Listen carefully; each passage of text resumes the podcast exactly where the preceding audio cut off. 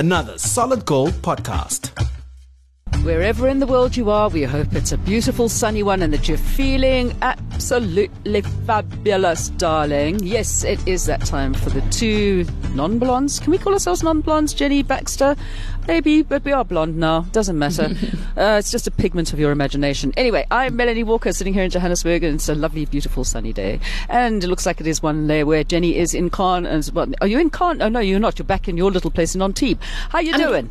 Hi, Mel. I'm in Antibes, but I have wonderful news from Cannes, where I've been the last few days because it's the Cannes Film Festival.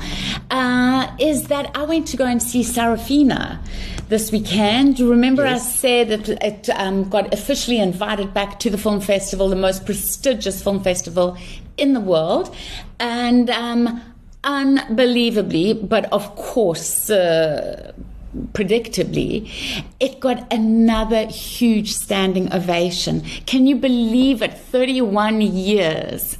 Oh, it makes me cry. 31 years after it was first released um, in Cannes. Wonderful and it had a 20 minute uh, ovation the first time. So it wasn't as long as 20 minutes, but still, it was just incredible as a South African to stand in that audience and watch uh, Leleti Khumalo and Anant Singh just get embraced. you are actually about to burst into tears, aren't you? I'm like, know, it wow, was, Jen. it was really, really, really just such a proud moment, such a moving moment to see this um, yeah. South African film stand the test of time. You know, yeah. they've they've added a few new scenes. One with Miriam Makeba, which is just beautiful. Um, I was watching with Cassie, and she actually, and some other people from overseas who loved the film. Yeah. Um, but Cassie actually grabbed me during um, Leleti and Miriam's song, which is Mother, Thank You and it's it's a beautiful story about. Uh, I mean, of course, it's about South African politics, but it's also about mother-daughter relationships and mm. how much mothers do. And it's just been Mother's Day, so it was uh, in South Africa and other parts of the world. So it was incredibly meaningful. Oh, and okay. and then and then we interviewed them on the beach afterwards, and uh, which was just wonderful. And uh, they're just so interesting. You know, there's just a it's, it's like going gold mining. You, you just keep coming up with more and more treasure the longer you speak to people like that who are so talented. Treasure hunting is always good fun regardless of whether yeah. it's people or other stuff. Um, I mean, we are going to be know. talking. Yeah, I, I, do know. Yes, I do. I do. um, but it, uh, we've got a lot about move. sorry, frogs in my throat. So I've been kissing all those those frogs again, looking for my prince. French has not happened French yet. Boys. French frogs. Yeah. frogs legs. Eating those. Right, they're stuck in my crawl. No, let's stop being silly. But um, we've got a lot about books and movies on today's episode, which is really really great because um, we yes. we love the whole entertainment side of things. There, of course, before we get to that, there are some more serious things um, to talk about. Um, I yes. believe that uh, one of our esteemed ministers was on the BBC recently. yes, yesterday, and and you know he said South Africa could become a failed state, um, which is quite a big thing to say. But if you listen to the interview, he was more saying, yes, it could, but it's not journeying in that direction. Um, but of course, the BBC went with the headline, you know, that well, South Africa's some, ANC Secretary General said.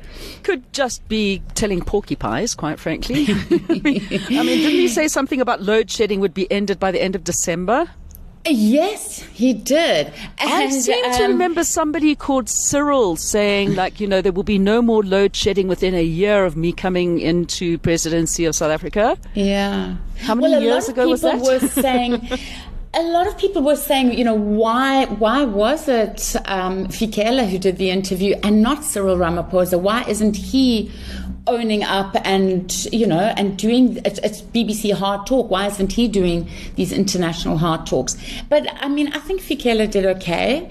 Mm. Um, he explained himself on a few things and but it, he, he, also had some controversial statements so read sapeople.com for the best comments out of it plus um, wherever you are in the world, it is now on BBC World Service Radio from uh, Wednesday, 24 May. So you can listen to the whole thing yourself on the latest state of South Africa. I know there's like a 17 page um, document from Eskom going, doing the rounds at the moment. And a friend said to me, Shall I send it to you so you can read it? I said, You know what? Please don't.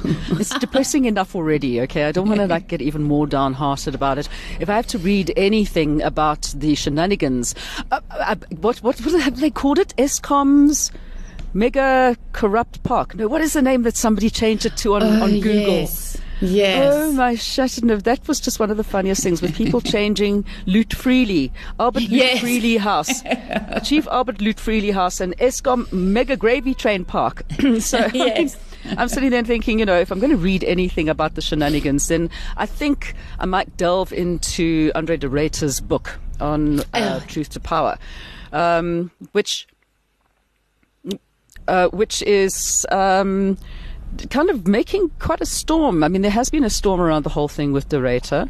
Um, so it would be quite interesting to read about, you know, the, the powerlessness we- that he may have felt. We have an excerpt on SA People, um, so so you can get a taste of it there before buying it, and it is um, going to it is available for expats in ebook form. We'll have more details on that on the site. Um, yesterday, you know, Fikile refused to. Well, he didn't want to talk about it um, with the BBC, but, but of course he landed up talking about it. Now, one thing I do have to say about this, okay? Yes. Don't be one of those power thieves, okay? If you get sent a copy of the book by somebody, don't illegally download, okay? You know, this is, if, if people keep on stealing the books, and I saw like a couple of journalists on Facebook and pla other places saying, don't do it because then the publishing houses are never going to be able to print books, and you know what? Then then it's just a complete mess. Um, so don't do it. You know, if you want to take a, a hard copy and lend it to your friend, that's fine. But you know, taking it online and downloading it where you haven't paid for it, that's actually just doing the whole of the publishing industry a big disservice. Oh, but that was the one that I I love this whole thing with Herman Mashaba. I know. The, the So unauthorized thing which he paid 12 million rand to the writer to write. And Jonathan Ball has just said, well, we're just pulling this. Is it Jonathan Ball? We're pulling Yes. it off the shelves. Well, yeah, we can always use it as a colouring in book, can't we? and Jonathan Ball is the same publisher as the um, Daisy excerpt that we were talking about last week, the big new book. Yes, and we're of course now talking to the author of that book. You know, Jen, I think that many people may be forgiven for sometimes thinking that I may be a serial killer, the way I go on about the way that people drive on the roads here in South Africa. But there's there's a story that does come to mind, and I've often wondered if it was actually as bad as it was said to be. We're talking about in the early 1900s here in SA. Daisy de Melker, the most famous female serial killer of them all. Or was she? Well, there's a new book that's just been brought out by somebody who we've um, spoken about quite a lot here on SA People, who I've interviewed about his other books before as well. Ted Botha, who's joining us today to tell us a bit more about this wonderful release. Was she a serial killer, Ted? Um, that is uh, commonly thought, but she was only found guilty of one murder, which was her son. But uh, the evidence seems to be quite stacked up against her that she killed as many as 10 people, maybe uh, more. Um, so uh, when somebody uses poison, as Daisy was wont to do, um, it's pretty difficult to find a connection between the poison and the person, which is why poison is such a like a, a, chosen method of killing people. And or it was back in those days, because you have to connect the person to the poison. And if there's no one who said I sold them poison, or they don't find poison in their possession, you can pretty much get away with it. Well, Oh. that's what I want to know. Is this book is this book actually going to give us any hints on how to get away with it if we need to? no, that's just I'm joking. I'm joking. I know Jenni's got lots of questions for you about this book, and um, it is a story which has kind of captured the imaginations of so many people over the years. There have always been these characters, and finally having them brought to us in print is a great way of finding out about our history. So, Jen, what is your first big binding question? Well, for me personally, I didn't grow up in Johannesburg, so I had never heard about Daisy until Ted started writing about her. But ever since he started, I realized she's a legend, uh, you know, amongst people in Gauteng, and I don't know about the rest of the country outside of Durban. So, so Ted, what is it that made her stand out so much? Is it because she's female? Is it the poison? Is it that she could even kill her own child? Like, well, I think it's like all of those, really. It's um, it's kind of a perfect storm in that it was a woman, a woman who had had managed to get three husbands and a fiance. Well, a lot of women uh, couldn't get any. I mean, this was brought up during the trial many, many times. Um, so there was this uh, kind of uh, jealousy and hate at the same time of her. There was that she was a mother who had possibly killed her husbands and her son. That there was poison involved, and also I think it's because. Uh, trials were really a form of entertainment at the time. So people went to trials because it was just uh, like her, her, lawyer Harry Morris would say, and he's a big character in the book. Um, you know, it's it's like a theater. It's like what you see is is the real thing. You see people crying. You see people jumping on tables. You see people screaming, fainting. You know, it's all there right in front of you. And so it was a, a great form of entertainment. And in the world of entertainment as such at the time, there was this change of movies from silence to talkies, and you know there was this kind of huge thing going on in movies at the same time. So I think kind of entertainment played a big role in it, and she just happened to be plus her name. I think her name one can't kind of diminish the fact that her name was like here's a daisy, a flower, and she's a killer. So, and she was milking I mean, all it for that, all she was worth. yeah, to mix to mix one's metaphors, the milking daisy. but I mean, she wasn't. Yeah. I'm just showing you a picture. She wasn't the, the kind of like the most glamorous woman around how on earth did she manage to get all these husbands and fiancés? I mean, I'm sitting here and thinking, you know, I, I know a lot of kind of really good looking people. What, how did she do it? Did she like inveigle them into some kind of weird web of lies and deceit and then off them to get their money? Or what was the whole story? How did this happen? Well, I think there are two things. Firstly, that was her mugshot, and nobody looks particularly good like a couple of hours after they've been accused of murder and having like having a mugshot in the middle of the night. Um, secondly, if she, you know, I mean, a lot of people have made much of her unattractiveness. You know, even her like the co-counsel on the court case said she was the ugliest woman he'd ever seen, which I think is really going a bit far. Um, and also a friend of mine who's quite attractive said she looks like Daisy de Melker when she wakes up in the morning sometimes. So, you know, I, I, I, I, think that she, um, you know, maybe she wasn't the most attractive woman, but she had something, you know, she had this allure. And obviously in those days they didn't talk about sex appeal. Um, but clearly she was a sexed woman or highly sexed woman and um, I mean, she had five quick kids in quick succession with her first husband. So I mean, they must have been doing something. So well, one um, would imagine, yes. yeah. So I think um, even though they didn't talk in such kind of uh, blatant terms in those days, I mean, she was probably a highly sexed woman, and she managed to attract men also on that. And she was probably very nice. And she was probably very nice. I mean, not probably. She was very nice in that she had a lot of women friends. Women seemed to be drawn to her, and she liked women. One must also remember that all of her, all of her um, suspected vic- suspected victims were male. Um, her children, that her fiance, her husbands, and other people that she was suspected of killing. Read the book to find out. Yes, it's kind of like Charlize Theron with Monster. So, so Ted, um, when you speak about the entertainment value of it, this is how you came to actually write about Daisy, isn't it? You were writing about another person in entertainment, another book that that we need to read afterwards. So, so what happened there?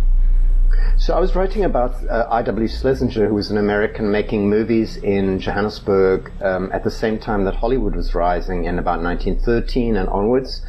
And I wanted to make it into all these incredible characters started popping up, you know, Houdini and George, George Bernard Shaw, and they all seemed to be crossing paths in Johannesburg and in the country. And so I thought to make this big kind of ragtime um, story about Johannesburg because I think it gets underestimated in world terms of the role it was playing at the time. It was a world city. And um, so these criminals started appearing, which Johannesburg seemed to have a lot of, even in those times. Um, and it was going to be a story about all of them. And then just the murders kind of took over in a way and made their own story. So um, the movies were another part altogether, and um, that'll be another book. But um, it kind of synced in, even though the, the murderers didn't know the people in the movie story, not that I know of, um, there was this entertainment thing going on. I mean, Joburg was a very entertainment-driven city, and and Daisy loved movies as well. You know, I mean, she kind of saw herself in her last days as as being this the center of a movie that she was kind of writing the scenario for. So, you know, entertainment was a big feature in Joburg then. It was theaters and roller skating rinks and um, I mean, anything you can think of that they had overseas, they had it in Joburg. And um, so when the trials came in and they were a form of entertainment, I just, I loved that kind of aspect of it. And from what I've heard, I read um, Deon Meyer, who, of course, is one of South Africa's most celebrated authors.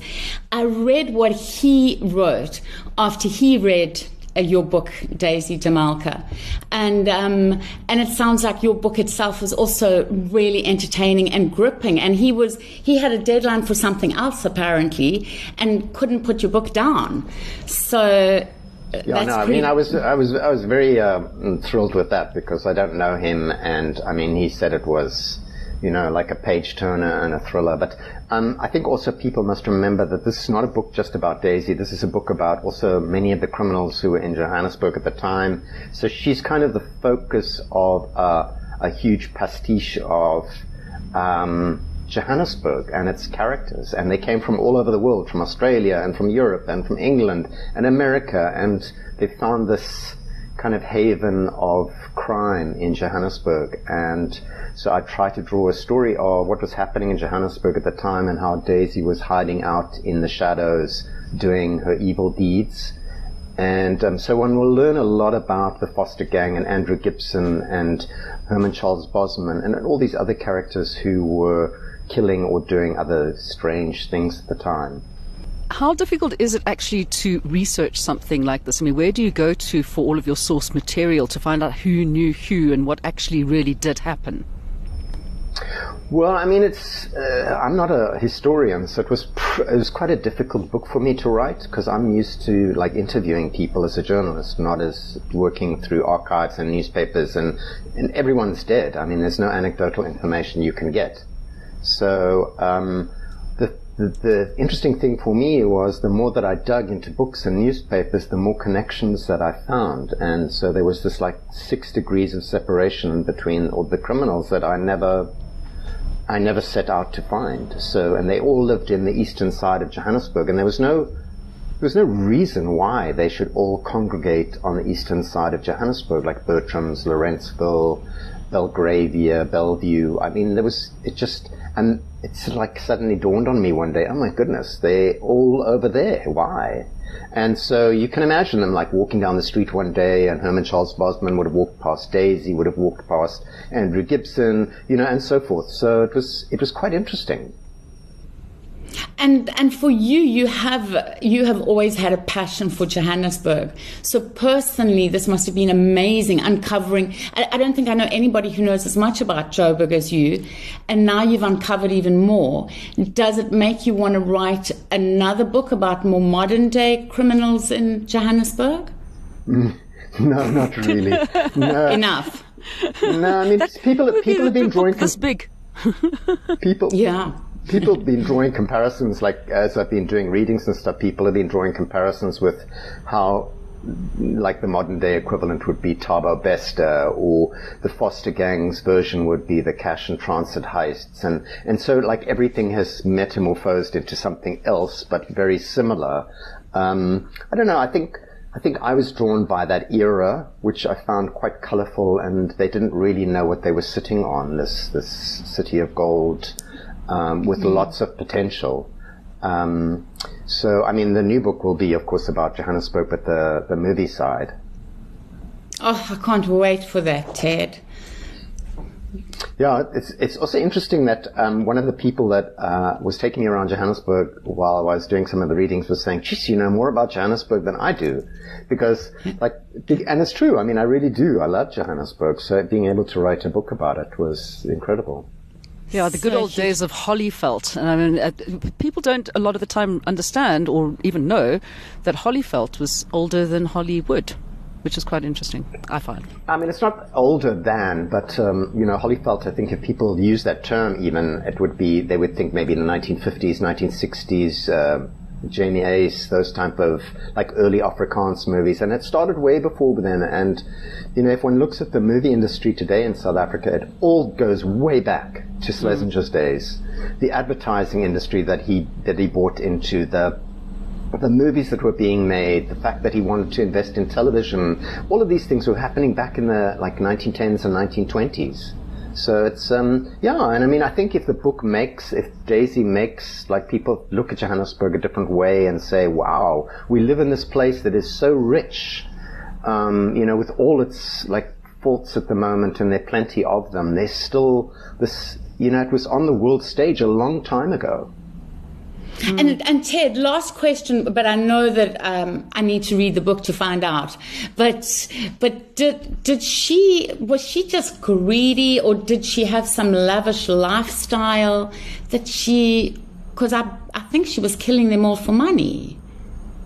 Um, yeah, I mean, mistakenly, which a lot of the stuff that's on the internet about Daisy is actually wrong. Like they'll they put a picture in of a house that she never never lived in. There's a picture of a young, pretty young woman in her wedding dress. That's not her. You know, and, and people are writing a lot of wrong stuff about her. So the, the myth the myth continues, but it is a myth.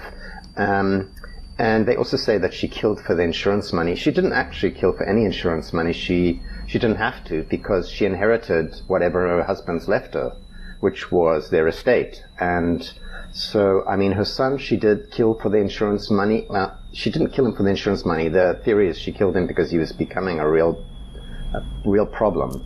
Um, and she, she inherited like a couple of hundred pounds, which is not insubstantial in those days. But I mean, she never killed for insurance money. And how she lived, there's no record of the fact that she lived lavishly. I mean, whenever she, her husband's died, she would move back into a rented room. Um, she would rent out the house that she owned or the houses that she owned. She owned about four houses in the end. She rented them out. She lived in somebody else's house in a room as a lodger. But she did buy a car in the early days, which was quite uh, amazing because people didn't buy cars. She took a trip overseas in Europe and England and Ireland. Uh, with her son, she bought him motorbikes, she bought him musical instruments. There's many things that came out in court where she spent her money. So, I mean, looking at her, you'd think, well, she, she didn't have much money. To, she didn't do anything with herself, considering she had quite a lot of money. But what she spent it on, she took that to her grave. Oh, I can't wait for the Showmax show, or not particularly Showmax, but whoever's going to turn this into a, turn your book into a TV show.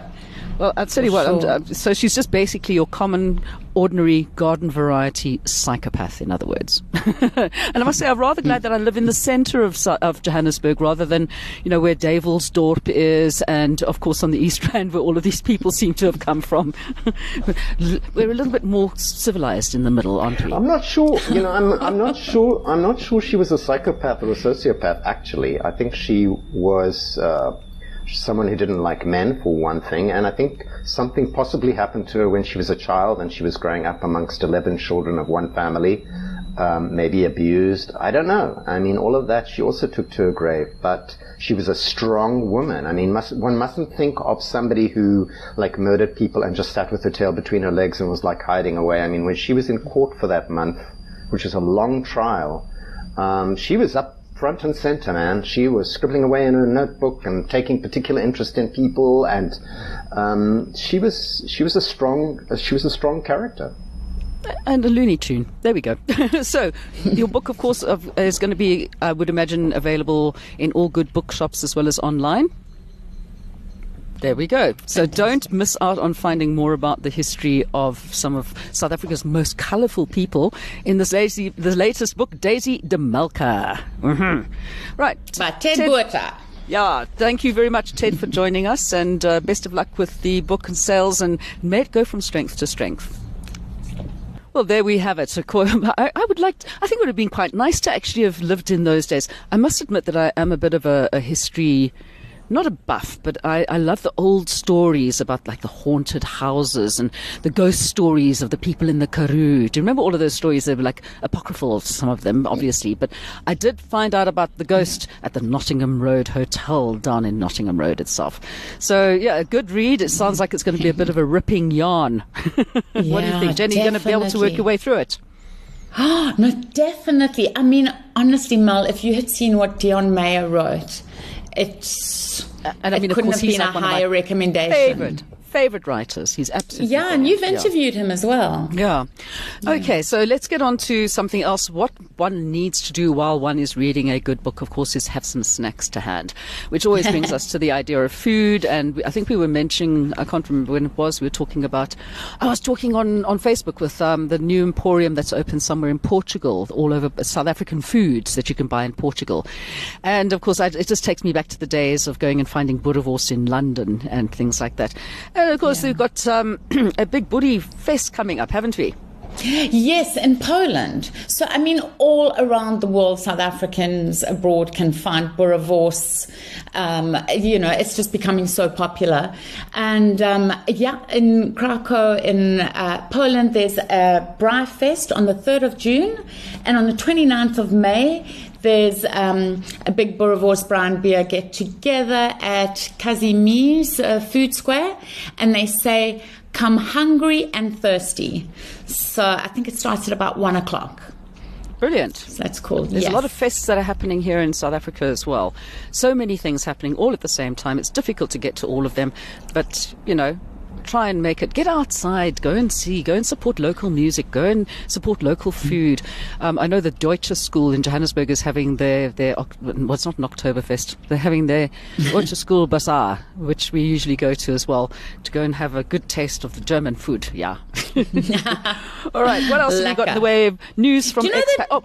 I've got to tell you one thing about news from expat for expats, not from an Yes. expat, because one of my favourite people that I've interviewed quite a lot here on television in South Africa for gardening show um, is one of my favourite. Um, he he actually hybridizes and creates the most beautiful aloes, and he's got this beautiful farm Oh, just out past Hartbeespoort. His name's Andy de Wet, Yeah. and he's a so lovely, he's a friend of yours. He's a friend He's a friend of of mine, yeah. Oh, so divine. I've always gone in there, and he plays around not just with aloes, but also with plectranthus and, so, and, and like these are plants, by the way, uh, Yes. and with um, agapanthus, which are my favorite favorite plants in the entire world. And he went and won the best plant on show at Chelsea with his crackerjack black. It's like almost a black purple agapanthus, which I'm just like so chuffed for him. I, I'm just like over the moon. It's been such a long time since the South African plant. I mean, it is not just a South African variety, but the actual plant. I mean, an Aggie, which It's an "Ah, indigenous, just-" yeah. Yeah, it's indigenous, and, he and does know- wonderful work. Oh, And Mel, it, it's not just a plant of the Chelsea Flower Show. They've actually called it the plant of the year. Yeah. You know, and um, and these are for like hardy plants that it's Yeah. it's got so many Water-wise, they're just advantages. fabulous. And I don't know if you read our story, or you maybe know it already from Andy and Quinton Bean, but um, the story is really an incredible journey. It's taken them Mm. almost 20 years. 20 years. It took them 17 years of, of um, experimenting, etc., before they chose the one out of thousands. Yeah. And then this is the one, and then they spent the next couple of years testing it to make sure it was the one. The one. And of course, it is the one because it's one. Yeah, and, and he's also been working on a, a pale pink variety of agapanthus as well, which I just can't wait for. I keep on saying, Andy, where's my agapanthus? Andy, I need this agapanthus. My garden goes pink at certain times of the year. I need this thing. and he's breeding on making them so that they will flower for like 11 months of the year as well. I mean, he's just absolutely phenomenal. It's like magic. It's alchemy. I don't know what they do. It's fantastic. Anyway, so well done to you, Andy de Wet and Quinton Bean. You are my rock stars. Right. Okay, we're going back to food again. What is this Yes. now? I know Nando's is like renowned for their commercials and all kinds of wild and wonderful things, but of course, you know, I don't know if they have the same commercials overseas as we have in South Africa because they use particularly South African humor for their commercials here. Yeah, I think I think I mean particularly in England where they think that Nando's is English and and you know anybody who becomes an English a British citizen will go out and get a cheeky Nando's because that's considered the most English thing you can do. So um, so I don't even know if they need that much advertising because it's just that popular. Mm. But um, so I'm I'm not aware of their ads of, of what the the ads are. But Beyonce was in Edinburgh recent this weekend, this past weekend, and um, ordered nearly two thousand pounds worth of Nando's. So they so they ordered it on her name, um, and it was for her crew. So I think altogether there were hundred and ten Nando's chicken burgers, ninety pitas, some vegetarian stuff, and eight chicken thighs, just in case. Just in case. yeah, Nando's How is, cool is, is that? good. That whole ad with those lovely old people. I don't know if they'd like people would get kind of triggered by seeing those ads now, but you know they all come. come oh, I believe our next door neighbours are tail gunners, which is one of my favourite ads. I don't know it. you haven't been living Oh, here for a while. Hmm. They're very cheeky. They're very very cheeky with their ads. I love it. okay, what else have we got in the way of news from expats? Um, well, we've had some winners, which is um, uh, Winner, winner, chicken dinner. you should be working for Nando's. Um, Glasgow Warriors, their boss is um, actually a South African, Franco Smith. I think he used to be the um, coach for Cheetahs. And then he went and worked in Italy. Now he's in Glasgow, and he's been named the um, United Rugby Championship Coach of the Year, Coach of the Season for 2022 23. So that's pretty cool. And then, um, and, and they lost actually in the semi final and final, but he said this is just the start. And what he had accomplished before that was so awesome. Um, and then also Blitzboks star, uh, Ricardo Duarte, he has won Rookie of the Year in Oh, for excellent. for the entire 2023 World Rugby Sevens awards. So congrats to him. about the rugby that was in coming up. London. Rugby is coming soon. Yeah, but you should be coming here because all the rugby is going to be in France. I told you I Well, need I need a World blesser. if, I can, if you can find me a blesser, I'll come there. All right.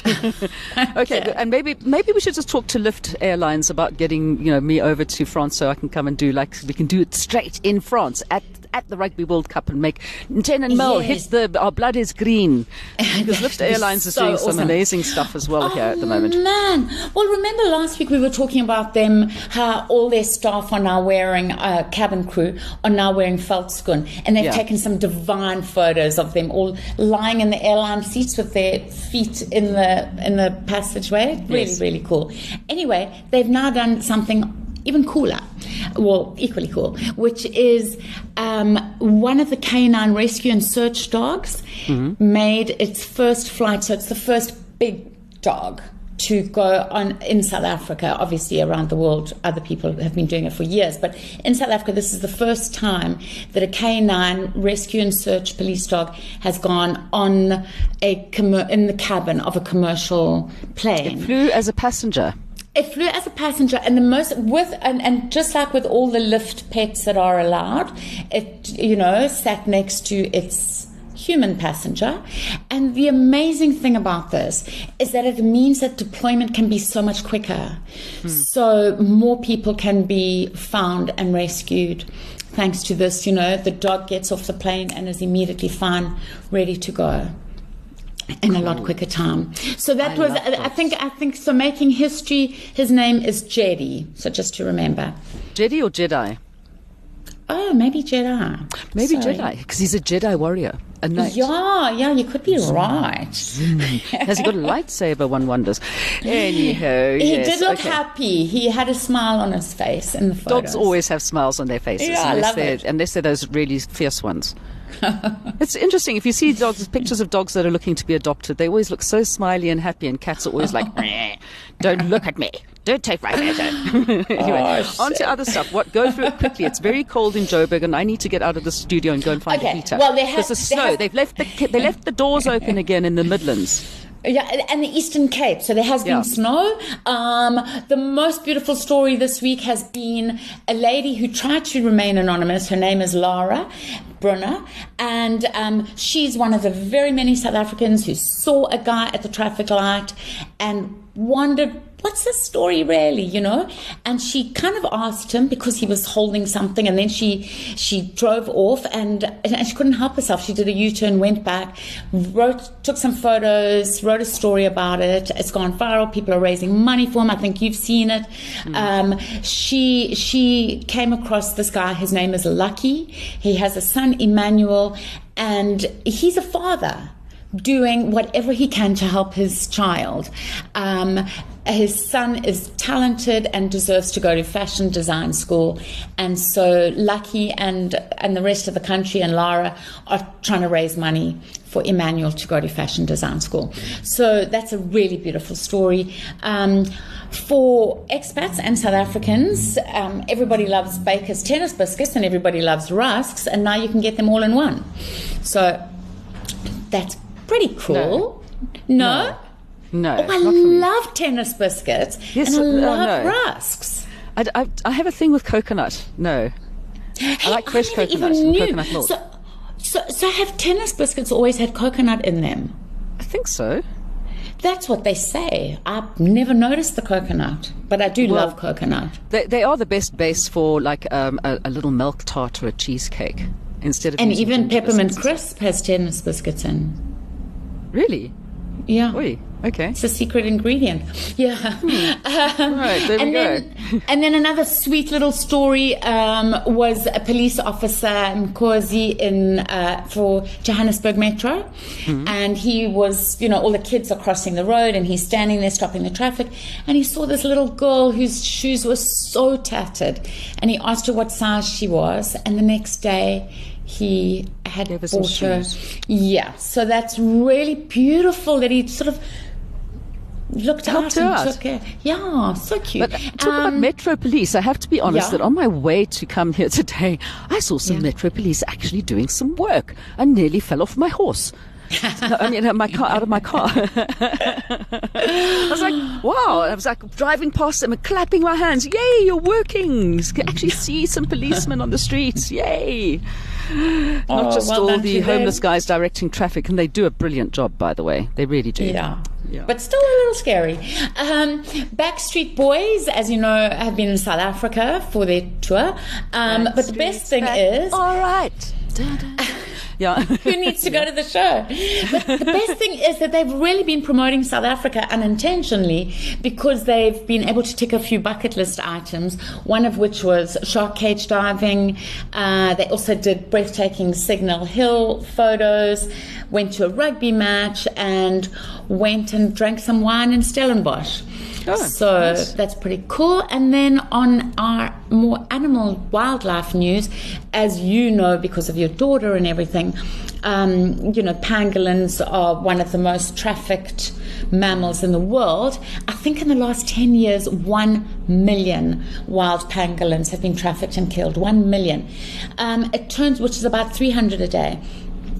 Turns out that about a thousand a year are killed um, by electric fences on game farms, which are put there to stop the bigger animals escaping. So, right now, pangolin friendly farm fencing and several other pangolin companies or organizations have got together and they are creating a new kind of fencing and trialing it that'll, that's still electric but it won't kill the pangolins.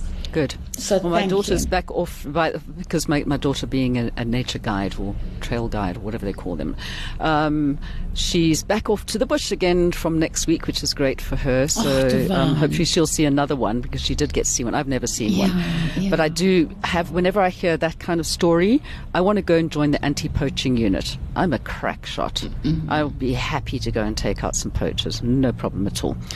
anyway, let's get on to something which is a little bit more entertaining. I've been sitting and immersing immersing myself in Corfu um, recently with uh, watching the Durrells, uh, which I've been loving. And of course, uh, it took me back to the time I was living in Greece. And uh, all of a sudden, my Greek started coming back in taxi, in taxi.